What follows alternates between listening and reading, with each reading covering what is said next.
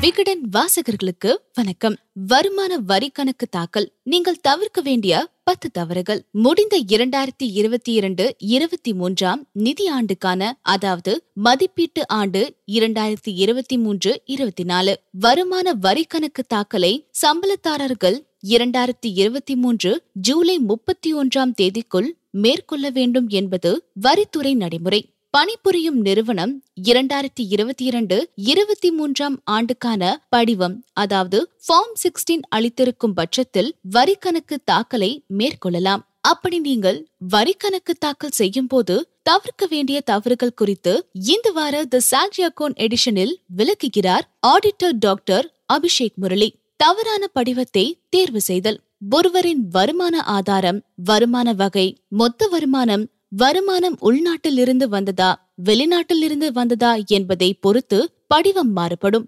வரி கணக்கை தாக்கல் செய்யும் போது சரியான ஐடிஆர் படிவத்தை தான் பயன்படுத்துகிறோமா என்பதை உறுதி செய்வது முக்கியமாகும். சரியான ஐடிஆர் படிவத்தை பயன்படுத்தாவிட்டால் அது குறைபாடுள்ள வரி கணக்கு தாக்கல் அதாவது டிஃபெக்டிவ் ரிட்டர்ன்ஸ் என கருதப்படும். இப்படி தவறான படிவத்தில் தாக்கல் செய்யும் பட்சத்தில் வருமான வரி துறையிலிருந்து சரியான படிவத்தில் வரி கணக்கு தாக்கல் செய்ய சொல்லும் நோட்டீஸ் மெயில் மூலம் அனுப்பப்படும்.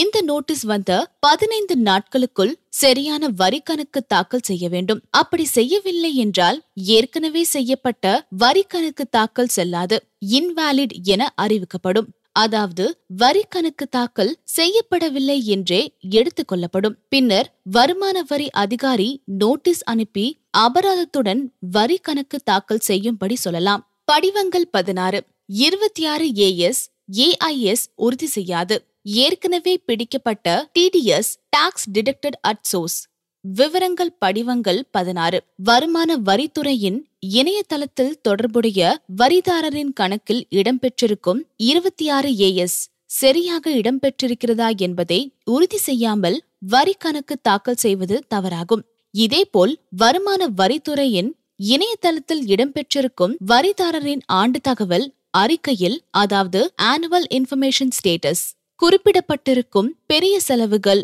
முதலீட்டுகள் வரிதாரர் உடையதுதானா என்பதை உறுதி செய்யாமல் வரி கணக்கு தாக்கல் செய்வது தவறாகும். இருபத்தி ஆறு ஏஎஸ் மற்றும் ஏஐஎஸ் விவரங்களை ஒருவர் வருமான வரித்துறையின் இணையதளத்தில் உள்நுழைந்து யூசர் ஐடி பாஸ்வேர்ட் கொடுத்து தெரிந்து கொள்ள முடியும்.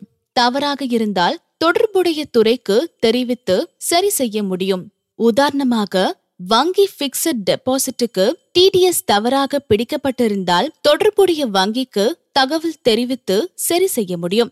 வேலை பார்க்கும் சம்பளத்தில் பிடிக்கப்பட்ட டிடிஎஸ் அரசின் கணக்கில் செலுத்தப்படவில்லை எனில் நிறுவனத்திடம் சொல்லி சரி செய்ய வேண்டும்.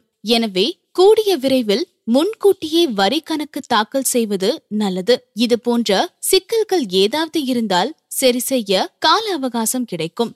வட்டி வருமானத்தை கணக்கில் எடுக்கதாது மாத சம்பளம் வாங்குபவருக்கு நிறுவனம் அளிக்கும் படிவம் பதினாறில் அலுவலகத்தில் வழங்கப்பட்ட சம்பளம் அதற்கு பிடிக்கப்பட்ட டிடிஎஸ் பணியாளர் கொடுத்த வரி சலுகை செலவுகள் மற்றும் முதலீட்டுகள் குறித்த ஆதார விவரங்கள் மட்டுமே இடம்பெற்றிருக்கும் வங்கி பிக்சட் டெபாசிட்டுக்கான வட்டி வருமானம் வங்கி சேமிப்பு கணக்குக்கான வட்டி வருமானம் அதாவது நிதி ஆண்டில் ரூபாய் பத்தாயிரம் வரைக்கும் வரி கிடையாது. ஆகியவை பணியாளர் தராத பட்சத்தில் அது படிவம் பதினாறில் இடம்பெறாது. ஆனால் வட்டி வருமானம் பான் எண் அடிப்படையில் எடுக்கப்படும். வரிதாரரின் வரி கணக்கு படிவத்தில் முன்கூட்டியே நிரப்பப்பட்டிருக்கும். அதை கணக்கில் எடுத்துக்கொண்டு வரி கட்டியிருந்தால்தான் உடனடியாக வரி கணக்கு தாக்கல் செய்ய முடியும். இல்லையெனில் வரி கட்டிய பிறகு வரி கணக்கு தாக்கல் செய்ய வேண்டி வரும் முந்தைய வேலையின் சம்பளத்தை குறிப்பிடாதது. ஒருவர் கடந்த இரண்டாயிரத்தி இருபத்தி இரண்டு இருபத்தி மூன்றாம் நிதியாண்டில் ஒன்றுக்கு மேற்பட்ட நிறுவனங்களில் வேலை பார்த்திருக்கும் நிலையில் அவர் கடைசியாக வேலை பார்த்த நிறுவனம் கொடுத்த படிவம் பதினாறின் அடிப்படையில் வரி கணக்கு தாக்கல் செய்வது தவறாகும். பணிபுரிந்த அனைத்து நிறுவனங்களிடமும் படிவம் பதினாறு பெற்று அவரின் மொத்த சம்பளம் இதர விவரங்களை குறிப்பிட்டுத்தான் வரி கணக்கு தாக்கல் செய்ய வேண்டும். இல்லையெனில் வருமான வரித்துறையில் இருந்து நோட்டீஸ் வரும். அதிக மதிப்பு கொண்ட சொத்து பரிமாற்றங்களை குறிப்பிடாதது. ஒருவரின் பான் எண் அடிப்படையில் அதிக மதிப்புள்ள சொத்து பரிவர்த்தனைகள் வருமான வரி துறையில் பதிவு செய்யப்படுகிறது. இந்த விவரங்களை குறிப்பிட்டு வருமான வரி கணக்கை தாக்கல் செய்தால் அதிக வரி விதிக்கப்படுவது தவிர்க்கப்படும். வங்கி கணக்கு நிறுவன பங்குகள் மியூச்சுவல் ஃபண்ட் கடன் பத்திரங்கள் கிரெடிட் கார்டுகள் மூலம் ஆண்டுக்கு ரூபாய் பத்து லட்சத்துக்கும் மேல் பரிவர்த்தனைகள் ரூபாய் முப்பது லட்சத்துக்கும் மேல் சொத்து பரிமாற்றம் ஆண்டுக்கு ரூபாய் இரண்டு லட்சத்துக்கும் மேல் தங்க நகை வாங்குதல் மாதத்துக்கு ரூபாய் ஒரு லட்சத்திற்கும் மேல் மின்சார கட்டணம் செலுத்துதல் கிரெடிட் கார்டு பேங்குக்கு ரூபாய் ஒரு லட்சத்துக்கும் மேல் ரொக்க பணம் கட்டுதல் நிதியாண்டில் ரூபாய் இருபதாயிரத்துக்கும் மேல் ஹோட்டல் கட்டணம் செலுத்தியிருந்தால் அது ஒருவரின் ஏஎஸ்எஸ் இல் பதிவு செய்யப்பட்டிருக்கும். எனவே வருமான வரி கணக்கை தாக்கல் செய்யும் முன் ஏஐஎஸ் விவரங்களை சரிபார்க்க வேண்டும். வரி இல்லாத வருமானம். இபிஎஃப் இபிஎஃப் மற்றும் பிபிஎஃப் வட்டிக்கு வரி இல்லை. மேலும் ஆயில் காப்பீட்டு பாலிசி முதிர்வு தொகைக்கு வரி இல்லை. ஆனாலும் இவற்றின் விவரங்களை வருமான வரி கணக்கு தாக்கலில் குறிப்பிடப்பட வேண்டும். இதனால் தேவையற்ற வருமான வரி நோட்டீஸை நம்மால் தவிர்க்க முடியும். வெளிநாட்டு சொத்துக்களை தவிர்க்காதது. நீங்கள் இந்திய குடிமகனாக இருக்கும் பட்சத்தில் வெளிநாட்டில் உங்களுக்கு சொத்து இருந்தாலோ வெளிநாட்டில் வருமானம் இருந்தாலோ அதை இந்திய வருமான வரி சட்டப்படி வருமானம் வரி கணக்கு தாக்கலில் குறிப்பிட்டு அதற்குரிய வரியை செலுத்த வேண்டும். மறைத்தால் வட்டி அபராதத்துடன் சிறை தண்டனை விதிக்கப்படலாம். மூலதான ஆதாய வரியை சரியாக கணக்கிடாதது.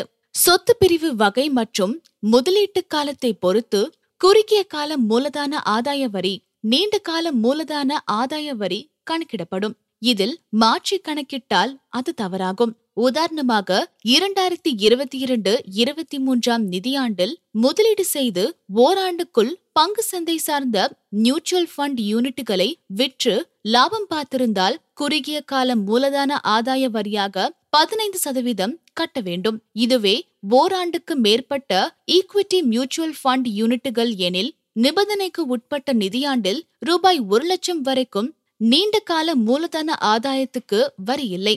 அதற்கு மேற்பட்ட ஆதாயத்துக்கு பத்து சதவீதம் வரி கட்ட வேண்டும். இதில் ஏதாவது மாறுதல் இருந்தாலும் வரித்துறையிலிருந்து நோட்டீஸ் வரக்கூடும். முதலீட்டுகளுக்கு வருமான வரியை சரியாக கணக்கிடுவதில் ஏதாவது சிக்கல் இருந்தால் ஆடிட்டர்களை தொடர்பு கொள்ள தயங்க வேண்டாம். தவறான வங்கிக் கணக்கை குறிப்பிடுதல். தவறான வங்கிக் கணக்கு எண்ணை அல்லது செயல்பாட்டில் இல்லாத வங்கிக் கணக்கை குறிப்பிட்டால் கூடுதலாக கட்டிய வருமான வரி ரீஃபண்ட் ஆக தாமதத்தை ஏற்படுத்திவிடும். மேலும் ஒருவர் அவரின் அனைத்து வங்கி கணக்குகளையும் வரி கணக்கு தாக்கலில் குறிப்பிடுவது அவசியமாகும். முடிந்த இரண்டாயிரத்தி இருபத்தி இரண்டு இருபத்தி மூன்றாம் நிதியாண்டில் செயல்பாட்டில் இல்லாத வங்கிக் கணக்குகள் தவிர்த்து அனைத்து வங்கிக் கணக்குகளின் விவரங்களையும் குறிப்பிடுவது அவசியமாகும். வங்கிக் கணக்கு எண்ணுடன் வங்கியின் பெயர் ஐஎஃப்எஸ்சி கோட் ஆகியவற்றையும் குறிப்பிடுவது அவசியமாகும். வரி கணக்கு தாக்கலை உறுதி செய்யாதது. வரி கணக்கு செய்த பிறகு ஆதார் எண்ணுடன் இணைக்கப்பட்டுள்ள செல்போன் எண் ஓடிபி வங்கிக் கணக்கு நெட் பேங்கிங் டிமேட் கணக்கு உள்ளிட்டவை மூலம் உறுதிப்படுத்தலாம் அல்லது வரி கணக்கு தாக்கல் செய்வதற்கான ஆதாரமான ஐடிஆர்வி படிவத்தை பிரிண்ட் எடுத்து கையெழுத்து போட்டு பெங்களூரில் உள்ள வருமான வரித்துறையின் மத்திய பரிசீலனை மையத்துக்கு தபாலில் அனுப்பி வைக்க வேண்டும். உறுதிப்படுத்தலை அனுப்ப தாமதிக்கும் போது ரீஃபண்ட் கிடைப்பதிலும் தாமதம் ஏற்படும். மேலும் அதை உறுதிப்படுத்தினால் மட்டுமே வரி கணக்கு தாக்கல் செய்ததாக அர்த்தம். ஆன்லைன் அல்லது பெங்களூருக்கு தபாலில் அனுப்புவது எதுவாக இருந்தாலும் முப்பது நாட்களுக்குள் முடிக்க வேண்டும். அதை தாண்டிவிட்டால் வரி கணக்கு தாக்கல் செல்லாது. வருமான வரி கணக்கு தாக்கல் செய்யும் போது மேற்கண்ட விஷயங்களை கவனித்து செய்தால் தவறு நடக்க வாய்ப்பில்லை. கடைசி தேதி தாண்டினால். சம்பளதாரர்கள் வருமான வரி கணக்கு தாக்கல் செய்வதற்கு கடைசி நாள் இரண்டாயிரத்தி இருபத்தி மூன்று ஜூலை முப்பத்தி ஒன்றாம் தேதி ஆகும். இந்த தேதியை கடந்த பின் ஒருவர் தனது வருமான வரி கணக்கு தாக்கல் செய்ய நினைத்தால் நிதியாண்டில் ரூபாய் ஐந்து லட்சத்திற்கும் மேல் வருமானம் ஈட்டுவோர் ரூபாய் ஐயாயிரம் அபராதமும் ரூபாய் ஐந்து லட்சத்துக்குள் வருமானம் ஈட்டுவோர் ரூபாய் ஆயிரம் அபராதமும் செலுத்திதான் வரி கணக்கு தாக்கல் செய்ய வேண்டும். இப்படி இரண்டாயிரத்தி இருபத்தி மூன்று டிசம்பர் முப்பத்தி ஒன்றாம் தேதி வரைக்கும் தான் அபராதம் கட்டி வரி கணக்கு தாக்கல் செய்ய முடியும். அதன் பிறகு வரி கணக்கு தாக்கல் செய்ய முடியாது. இது மாதிரியான பயனுள்ள எபிசோடுகளை மிஸ் பண்ணாம கேட்க மறக்காம ஹலோ விகடனை சப்ஸ்கிரைப் பண்ணிடுங்க.